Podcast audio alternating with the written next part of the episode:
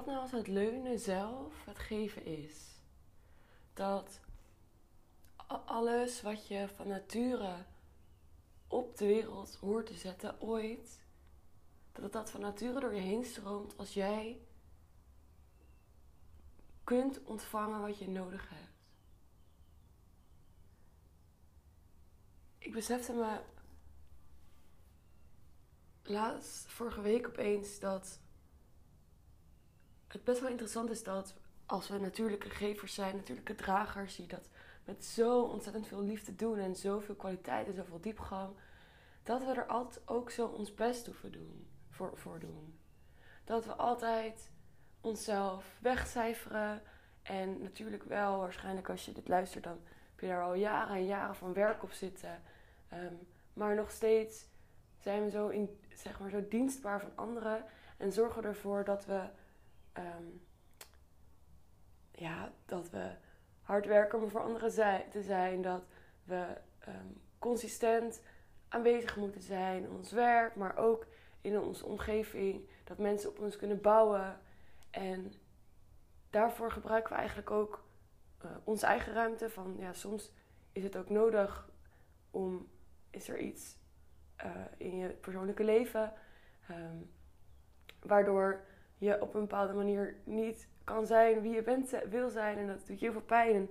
Dan ontvang je vaak therapie, maar soms ik hoor ik mensen ook eigenlijk heel vaak zeggen van nou, het is zo belangrijk om je te laten dragen, al helemaal als je andere mensen draagt. En het klinkt voor mij dan soms een beetje alsof het dan een beetje gebruikt wordt om een beetje druk van de ketel af te halen. Zo van ik geef eigenlijk altijd. Maar ja, ik moet mezelf ook blijven onderhouden. Dus uh, ik laat me soms ook maar dragen. En dat klinkt voor mij alsof we het eigenlijk helemaal verkeerd omdoen. Want als je nou een natuurlijke gever bent hè, en als er natuurlijk licht door je heen wil stromen, laten we het even licht noemen, die andere mensen draagt, dan is dat toch iets wat natuurlijk door je heen zou stromen als jij de ruimte maakt, als je als het ware uit de weg stapt. En dan zou ik dus juist zeggen: oké, dan is dus de bedoeling dat wij volledig uit de weg kunnen stappen.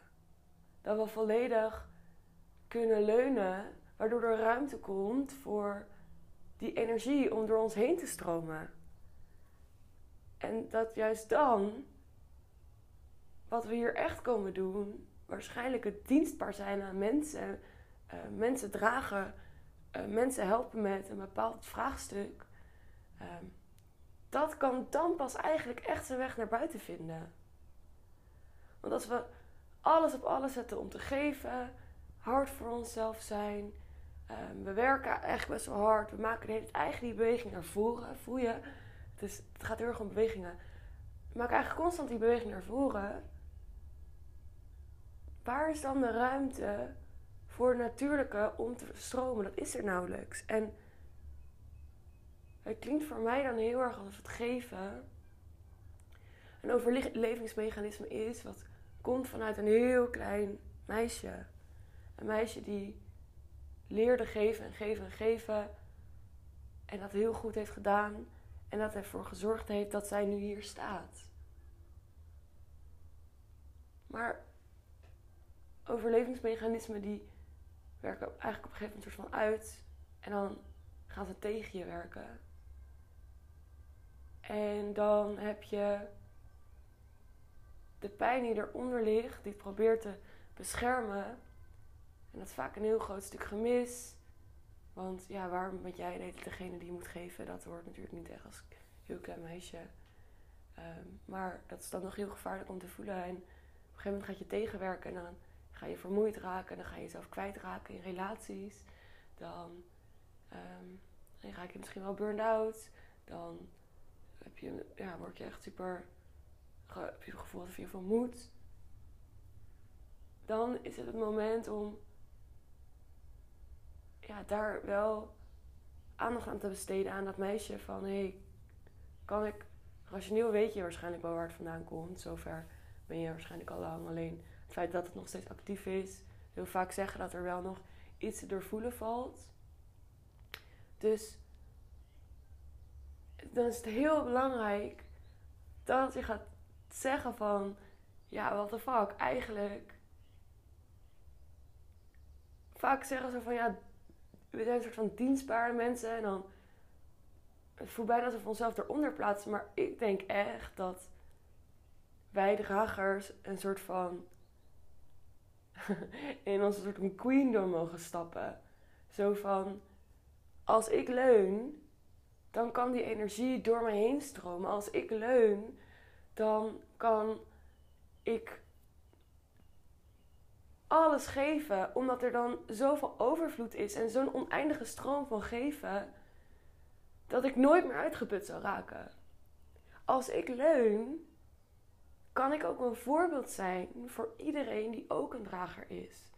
Kan ik een voorbeeld zijn voor alle mensen, want dat is waarschijnlijk hetgene wat je wel ziet. Misschien is het je moeder geweest, misschien zijn het andere mensen geweest die altijd iemand anders voor zichzelf zetten en die nooit echt, ja, die zichzelf altijd zo van, ja, misschien zelfs lichaamssignalen zullen negeren. Die zeggen, nou, hup, kom even tandje erbij nog, nog heel eventjes. En je voelt waarschijnlijk over compassie voor, zich, voor, voor ze. En soms ben je misschien ook wel tot frustrerend aan toe boos geworden op ze. Want hoezo denk je niet een keertje aan jezelf? En als jij leunt, dan you're leading the way. Je kan laten zien hoe dat werkt. Want ik denk dat we het helemaal verkeerd om hebben. Helemaal bij het verkeerde eind hebben. De ruimte die ontstaat als jij leert leunen. En leunen klinkt een soort van heel ik snap dat je daar heel veel weerstand over kan hebben. En daar ga ik binnenkort nog een podcast over maken. Maar er komt zoveel op. Ik had het natuurlijk net even over een kleine meisje. Als we altijd vooruit bewegen, dat doen we om een reden. Dat is van dat motortje wordt ergens door aangezet. En als we opeens naar achter gaan, dan gaat dat motortje heel erg protesteren. En dan is er, ja, als we een beweging bedekken, als we iets als we iets bedekken met een beweging naar voren en we gaan opeens naar achter leunen, dan is er grote kans dat er pijn omhoog komt en angst omhoog komt. De, doe ik het wel genoeg? Goed genoeg? Ehm, mag ik wel zoveel ruimte innemen? Moet ik niet er nu voor andere mensen zijn? Ehm, ik ben egoïstisch. Ik denk alleen maar aan mezelf.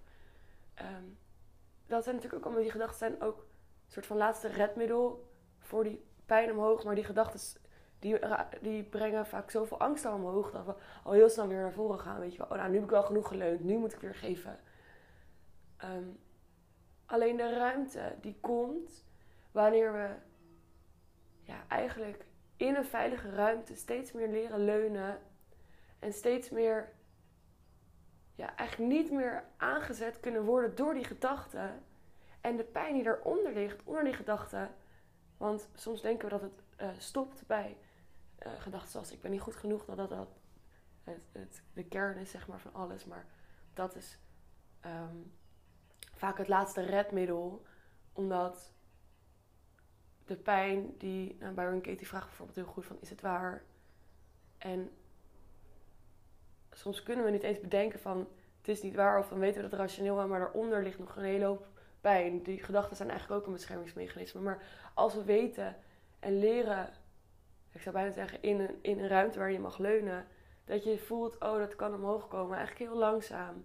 En ik kan steeds een klein beetje leunen, want dat is een proces, dat is een levenslang proces. Je hebt je hele leven hier zo over gedaan. En ja, dat leer je natuurlijk niet zo, zomaar af. Alleen als je dat leert, als je dat leert doen, en ademruimte leert maken. En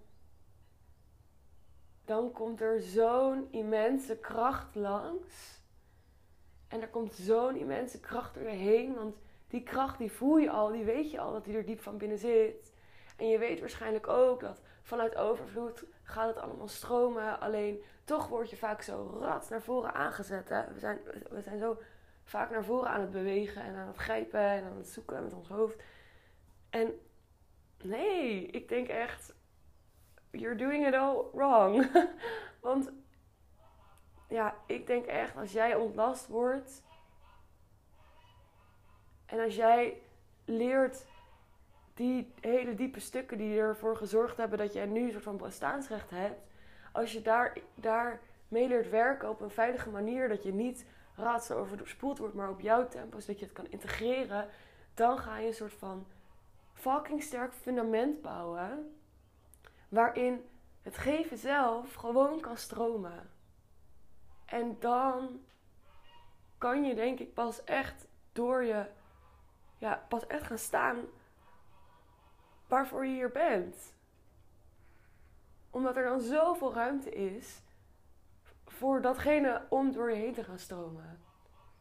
Omdat er dan zoveel ruimte is dat je dan echt dienstbaar bent. Want soms denken we dat dienstbaar zijn een soort van is dat we dienstbaar zijn aan anderen. Maar eigenlijk ben je nou veel minder dienstbaar omdat die, die energie dus veel minder ruimte krijgt. Wanneer ben je echt dienstbaar als je jezelf als een koningin gaat gedragen en gaat laten behandelen. Dat je jezelf gaat supporten, zodat je dienstbaar kan zijn voor dat wat door je heen wil stromen. Want dat is hetgene wat het meeste impact maakt. En dat is het allerlastigste vaak. Het allerlastigste van wat we hier te doen hebben. Want het, het klinkt zo tegen intuïtief. En opnieuw, dat komt echt van heel, heel, heel lang geleden. Dat we.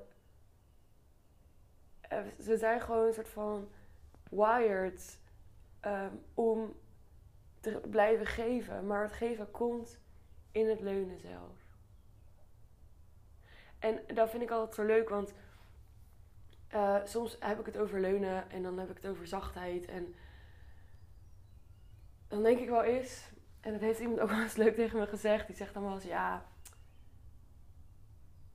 eigenlijk een soort van mietjes maak je dan.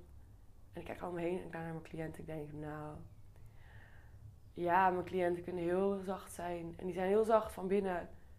En die kunnen heel klein zijn. En in die ruimte heel klein en kwetsbaar. Maar wat ze vooral terugkrijgen is zo'n immense kracht.